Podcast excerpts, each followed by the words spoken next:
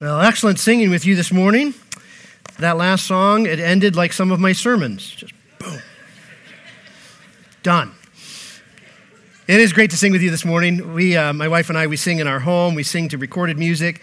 I was uh, reminded this past week that uh, the bulletin that we send out every Saturday actually comes with a playlist for our Sunday morning worship. And I'd kind of forgotten that, and Lynn reminded me. And so this morning we were able to get up and play the playlist. And so we, we heard the songs before we arrived, which uh, benefits our singing with you. Uh, we're not professional singers for sure, so we can sing at home just belting it out. And, uh, but we can come in here and sing congregationally with you, which is, which is great. For those of you who don't know me, my name is Pastor Mark. I'm glad to be with you this morning and glad to be leading you in the Word of God. Pastor Jonathan read for us earlier in the service 2 Corinthians chapter 3, so if you have your Bibles, you can return there. I'm tempted to reread the entire chapter because it feels like it was several minutes ago that we read this, but I'll let his uh, reading stand. Just know that our message this morning is coming from this passage, and uh, we'll refer to it as we make our way through this, uh, this message this morning. Let's, uh, let's begin with a word of prayer and then uh, we'll press into our message for uh, this morning. But let's pray. Heavenly Father, we've come and we have sung of your glory, a glory that surpasses all other glory. And you have revealed to us your glory in the person and in the face of your Son, the Lord Jesus Christ, and uh, we stand in awe of him. We pray that as we uh, work our way through this passage, that uh, you would teach us, that we would be encouraged, that we would be filled with hope, and uh, we pray this in Jesus' name. Amen. Again, I'd kind of like to reread the passage. I'm, I'm not going to do that. Um, 12 times from verse 7 to verse 18, it mentions the word glory, and it's referring to the glory of Moses and then the surpassing glory of Jesus Christ. And uh, then also in this passage, you have the Apostle Paul who's writing this. And in the, in the presence of all this glory, particularly the surpassing glory of Jesus, uh, he doesn't have fear or trepidation. No, he has confidence and courage and boldness and hope. And I pray that that will fall on us as we, uh, as we consider this this morning. But uh, we, we live, as I begin this morning, I want to just remind us, it almost uh, doesn't need to, to be spoken, doesn't need to be uh, said again, but we live in a badly, badly broken world. We live in a badly broken world. How many of you would have received emails from me this week, supposed emails from me this week, asking for a favor, asking for money, asking for gift cards? Well, some, uh, several people have uh, received bogus emails this week. Uh, it's not from my, they didn't hack my email account, they just hacked my name and hacked my address list and, uh, and sent out numerous emails to our missionaries, to our membership, to past members, asking for money, asking for gift cards. Some of you have been recipients of that bogus email. It's not my email, it's not me. Someone is using my name to do evil. They're looking to profit from people who aren't paying attention and see my name in an email head and who will send a gift card to them. It's evil, right? Bugger hackers, nefarious creatures, they ought to be punished to the full extent of the law, using my name for their own good and to take from you. Well, on a deeper level, uh, this uh, past week, myself and my siblings and our spouses, uh, we uh, buried my father. His burial was on Tuesday. This coming Saturday at his church down in Fenton, we'll have his memorial service. And uh, going through that, it was just a reminder that death is a terrible, dreadful reminder that the world in which we live is not a friendly place. We don't want things to go on the way they are like this forever. That would be disastrous uh, we would be in despair. In our world today, this broken world in which we live, if there is a shooting in Chicago, or a riot in New York, or protest in Seattle, or a busload of sex slaves rescued at the border, or a bombing in Tel Aviv, or a suicide bomber anywhere, somewhere, we hear about it within moments of it happening. Instantly, we know about it. It's like we can't get away from the bad news. And we live in such a time and such a day where humanity's inhumanity is constantly paraded before us in the social media and in the network news.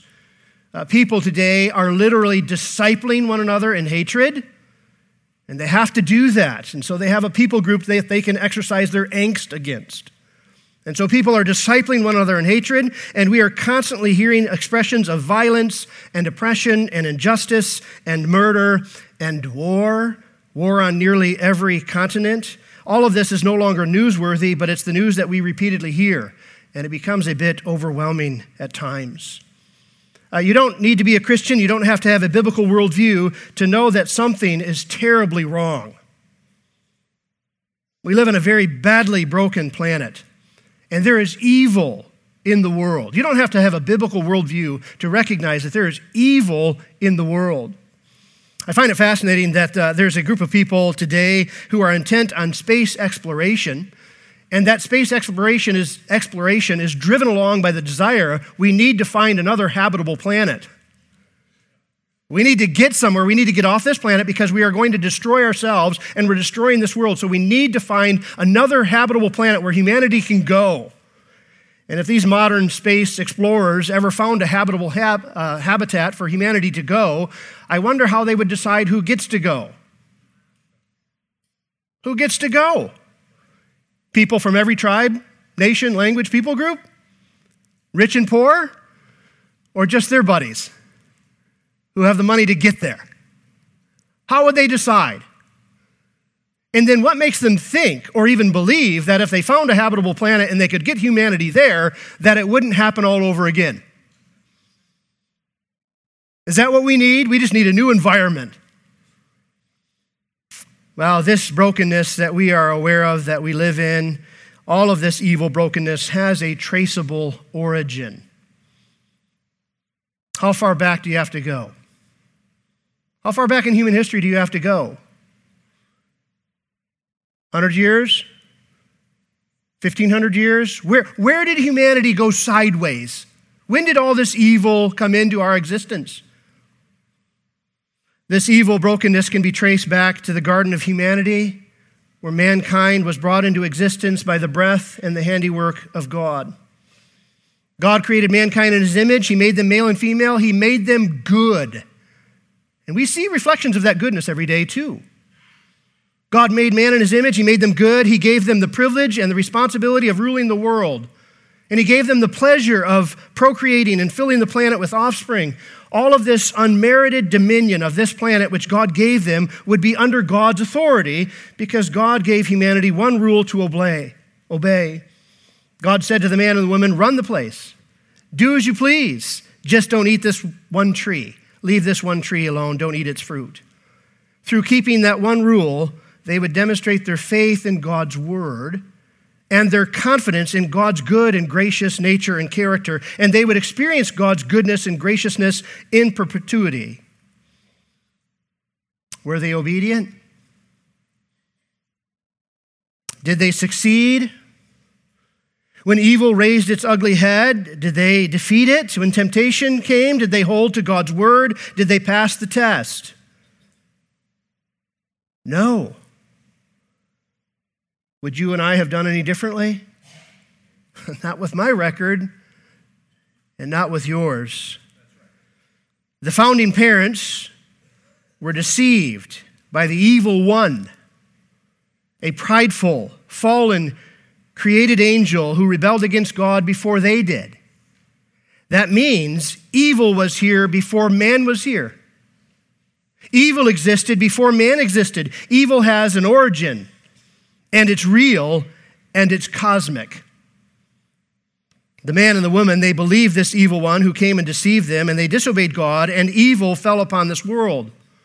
Mankind exalted himself and they disobeyed God, and their hearts turned inward in selfishness and pride. And the human race was taken captive by disobedience, and sin and evil and death became the order of the day from that day forward. It's fascinating that you read human history, the first account post the Garden of Eden is murder. Adam and Eve have children, and Cain murders his brother. What a statement on the pervasiveness of evil. It's here. Evil hearts were passed down from generation to generation, and death was passed down from generation to generation. That is a real bummer. Merry Christmas to you all. Is there any hope? Is there any hope?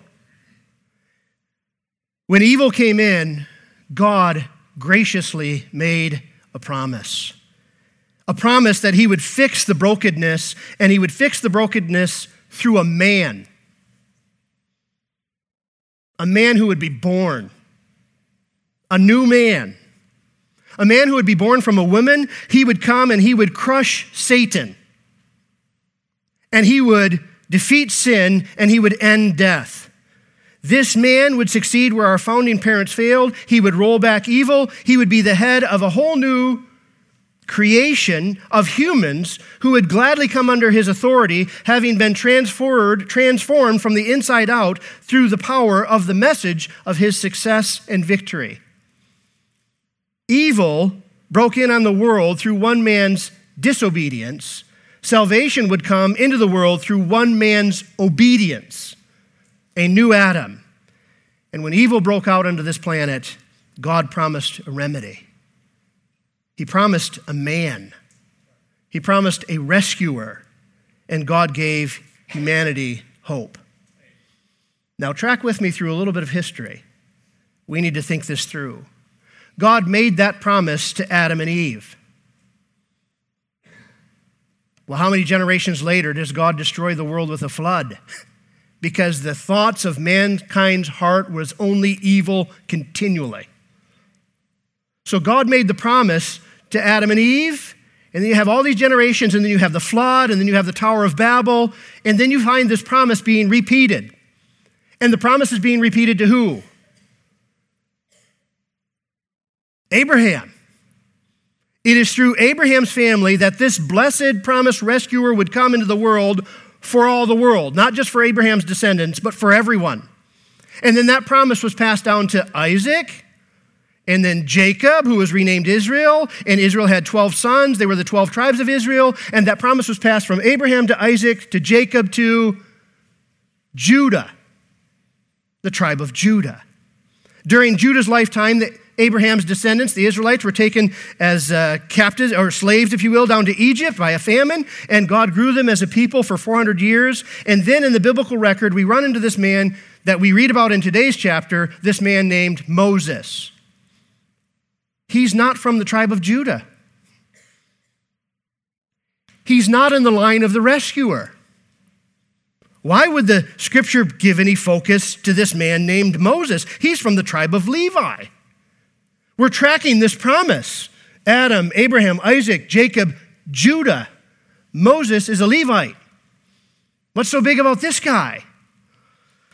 Well, Moses is a mighty prophet. Through Moses, God brings the children of Abraham, the Israelites, out of Egypt and on to the promised land. We're familiar with this history. They make movies about this history. So we're familiar with Moses and the Exodus. Moses brings the children of Israel out of Egypt, heading toward the promised land, the land that God promised to Abraham and his descendants. And en route to that land, God descended on Mount Sinai like a fire and Moses, this mighty prophet, is called to come up on the mountain and meet with God. And God meets with him like face to face. And God cuts a new covenant with Israel. And Moses is the mediator of that new covenant. And he stands between the people and God, and he comes down the mountain with stones where God has carved the new covenant. And his glory shines on his face. And the people recognize the glory of Moses so much so that he has to veil his face as he mediates this new covenant. That covenant that God cuts with the children of Israel includes the law, the Ten Commandments. You all know the Ten Commandments. The thou shalt and thou shalt nots. The Old Covenant comes with the law, the Ten Commandments, and the unique constitution for the nation of Israel as they wait for the Messiah to come. The covenant includes the law with all of its punishments and all of its blessings. It comes with a sacrificial system so that the lawbreakers can actually be atoned for and worship God. The old covenant comes with a tabernacle and sacrifices and offerings and a priesthood and national holidays. Moses, a mighty prophet, met with God. And he's the mediator of that covenant which marked off Israel as a peculiar people, as a chosen nation among the nations. The law, as we read in this chapter here, chapter 3, the law was glorious and good, revealing God's moral nature to his people and expressing the good laws that they were to live by. The law, the delivery of the law was glorious. I mean, literally, God descends on the mountain as a fire, and Moses' face is radiant and he would veil his face before the people. Moses is a venerated prophet, the mediator of the old covenant between God and Israel. In all their history, you read through all of Old Testament history, who stands out like Moses? This is phenomenal.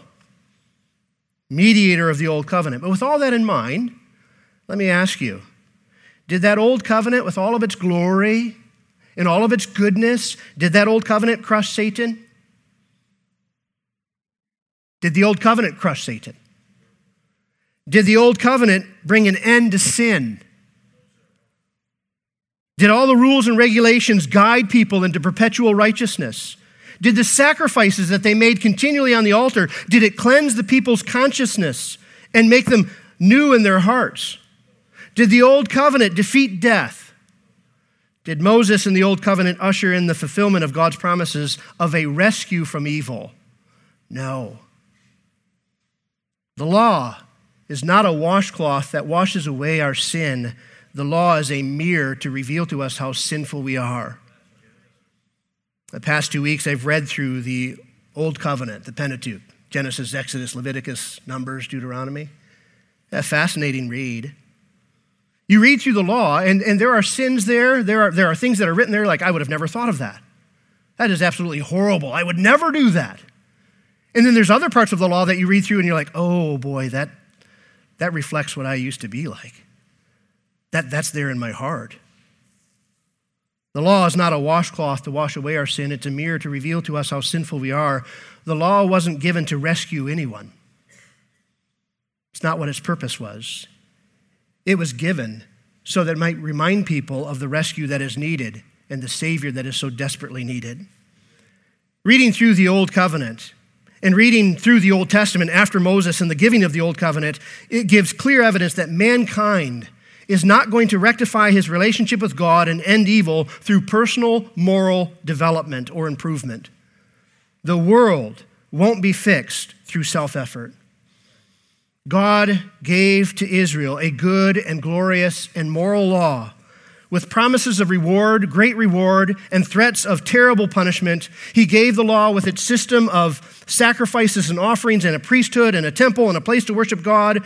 God makes a covenant with Israel through Moses, and the people don't keep the covenant. And we have a millennium of history written down that reveals that to us. The old covenant will not be kept with, by broken people with sinful hearts. Do you want to go back? Depend on Moses? You want to gather on Sunday morning and have me point you back to the glory of Moses and the giving of the law?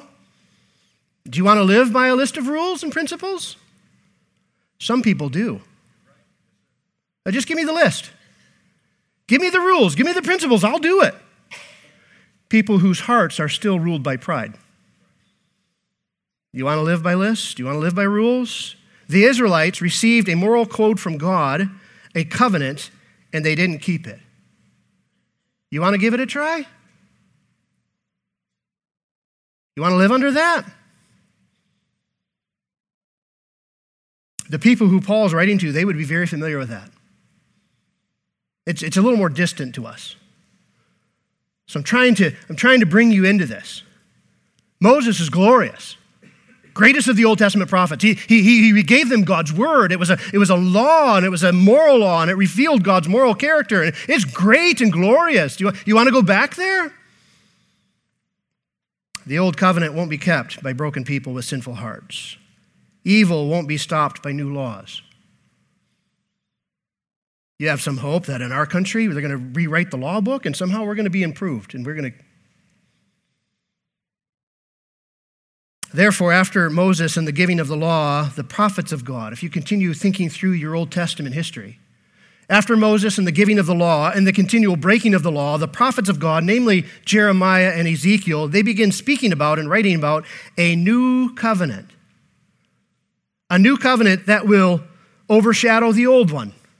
A new covenant that will be superior. A new covenant that won't be broken that will be kept and fulfilled and satisfied, a new covenant that won't be written on stone, but it'll be written on the tablets of human hearts. No longer an external rule which condemns us and kills us, but now an internal transformation that changes us from the inside out. The new covenant will be powerful like raising people from the dead.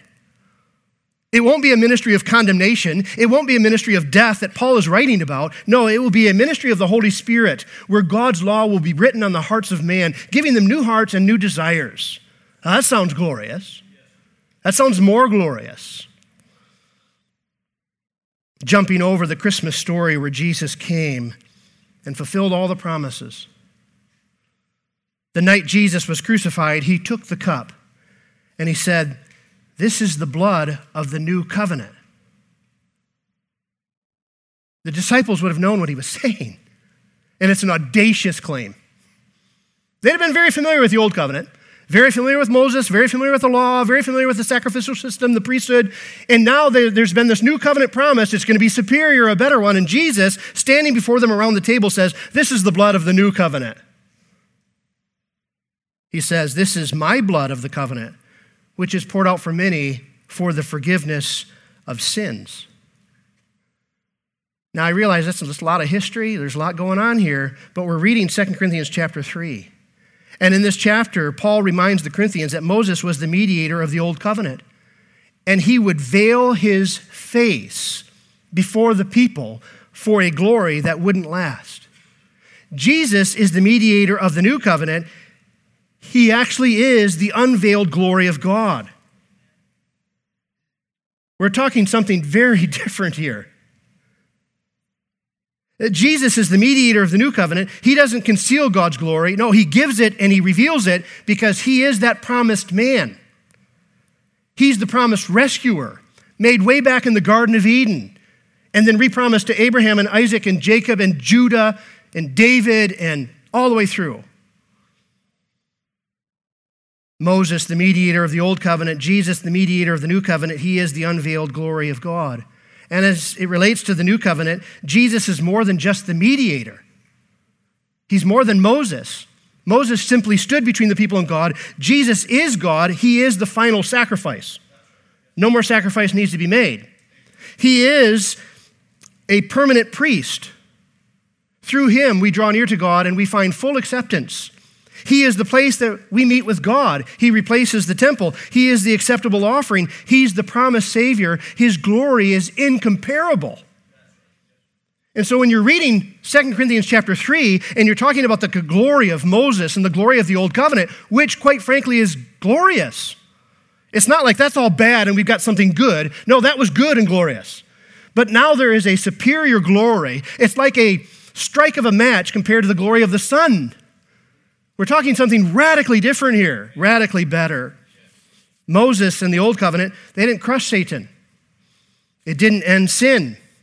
It didn't usher in righteousness. It didn't cleanse people's consciences. It didn't create new hearts and renewed desires. The Old Covenant didn't come with the promise of eternal life. Didn't do it. The Old Covenant revealed sin, it increased the knowledge of sin and it points us toward the need of a Savior, the rescuer that was promised. A rescuer who would be born of a woman, descended from Abraham, from the tribe of Judah, born from King David's family.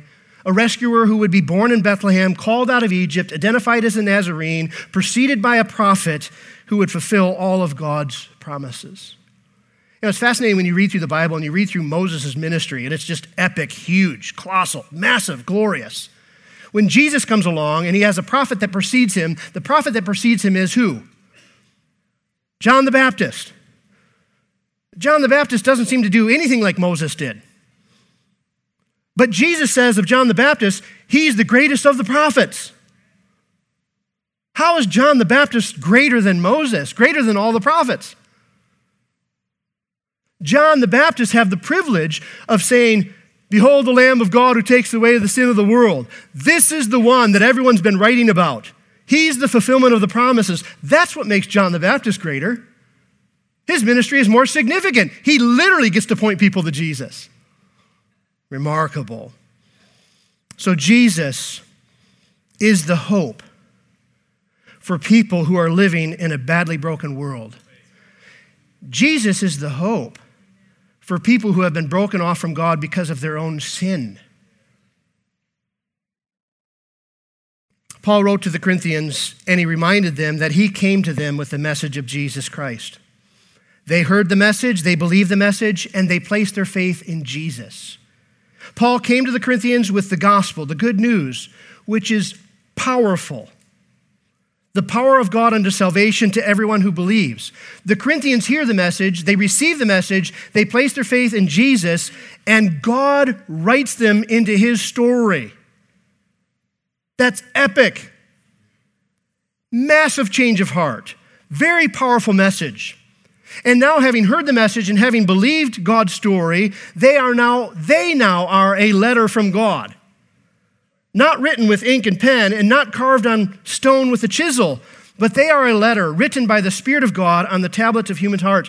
This is absolutely epic. They are beneficiaries of the ministry of the new covenant. Paul could say, this is fascinating. Paul could say, My ministry is greater than the ministry of Moses's. And the superiority of his ministry isn't on his own superiority, but the fact that he's the minister of a superior covenant, the new covenant. Because of God, because of what God has done for the world through Jesus Christ, Paul has confidence and courage and boldness. He has hope. His sufficiency doesn't come from himself, but it comes from God. And he defends the superiority of his ministry. That's what he's doing here in this part of the letter. He defends the superiority of his ministry based on the fact that he has been called by God's grace to be a minister of the new covenant, which comes with a far greater glory. You know, if you, if you think this through, if we were living in a time when Christ had not come, we would still be accountable to the old covenant. We would still be under the law. And you'd gather together and we'd say, Bring an offering, bring a sacrifice. There'll be a priest who will mediate on your behalf. And through that priest, you can draw near to God and worship. But next week when you come, bring an offering, bring a sacrifice endlessly. Jesus has come. He's the mediator of a new and better covenant. And we are glad to not be under the condemnation of the law, but we're now glad to be in Jesus Christ. Because through faith in Jesus Christ, God does a mighty miracle. He joins people to Jesus in a vital union, forgives them of their sins, cleanses their conscience, and they can draw near to God with boldness and courage, knowing that they've been fully accepted not on the basis of their merits, but on the merits of Jesus Christ. We live in a badly broken world. Brokenness is all around us every day. Everything from unresolved personal conflicts to full scale war on nearly every continent. We live in a badly broken world, but as followers of Jesus Christ, followers of the resurrected Lord, we have hope. We have an eternal hope. We have living hope. We have a hope that will not disappoint us. We will not be ashamed or embarrassed or put out. We have confidence and boldness. We have hope because we have a living Savior who has taken on Satan's sin and death, and he has been victorious. What the old covenant could not do, Jesus has done. He holds the keys, he has the authority. He's the new Adam, he's the rightful king. He's from the tribe of Judah, and the scepter will never depart from the tribe of Judah. Jesus is our eternal Savior. He's the mediator of a more glorious covenant, a covenant that is completed. That means there's no more work for you and I to do to find our acceptance before God. That's huge. Jesus kept the old covenant. He was born a man, he was born under law, but he kept the covenant completely. Are you happy with his obedience? You sure ought to be because that's what's been credited to you. If you've placed your faith in Jesus Christ, that's the great exchange. Your sin was placed on Christ. Christ took the punishment you deserved in his own body on the cross. And his righteousness, what righteousness? Just the pure moral essence that he's God? No. As a man, he kept the law. Every part of it. Never broke it. And it's his obedience that's credited to you and me. Remarkable. Remarkable. So Jesus kept the old covenant. He mediates the new covenant. His blood is the blood of the new covenant. No more blood offerings for sin need to be made. And through trusting in Jesus, not in Moses, not in the law, not in your moral improvement program, not in your self righteous religious efforts, but through trusting in Jesus Christ and pledging our lives to Him, we are joined to Him in a vital union, and His victory becomes our victory. And Jesus is the promised rescuer who defeated Satan's sin and death. And it's through Him we have victory. The text says at the end of the chapter, he says, as we go on beholding Him, who? Moses? No. As we go on beholding Him, the unveiled glory of God, we are being transformed into the same image from one degree of glory to another. And this comes from the Lord, who is the Spirit. He also speaks about the fact that now the Lord is Spirit, and where the Spirit of the Lord is, there is freedom. What freedom?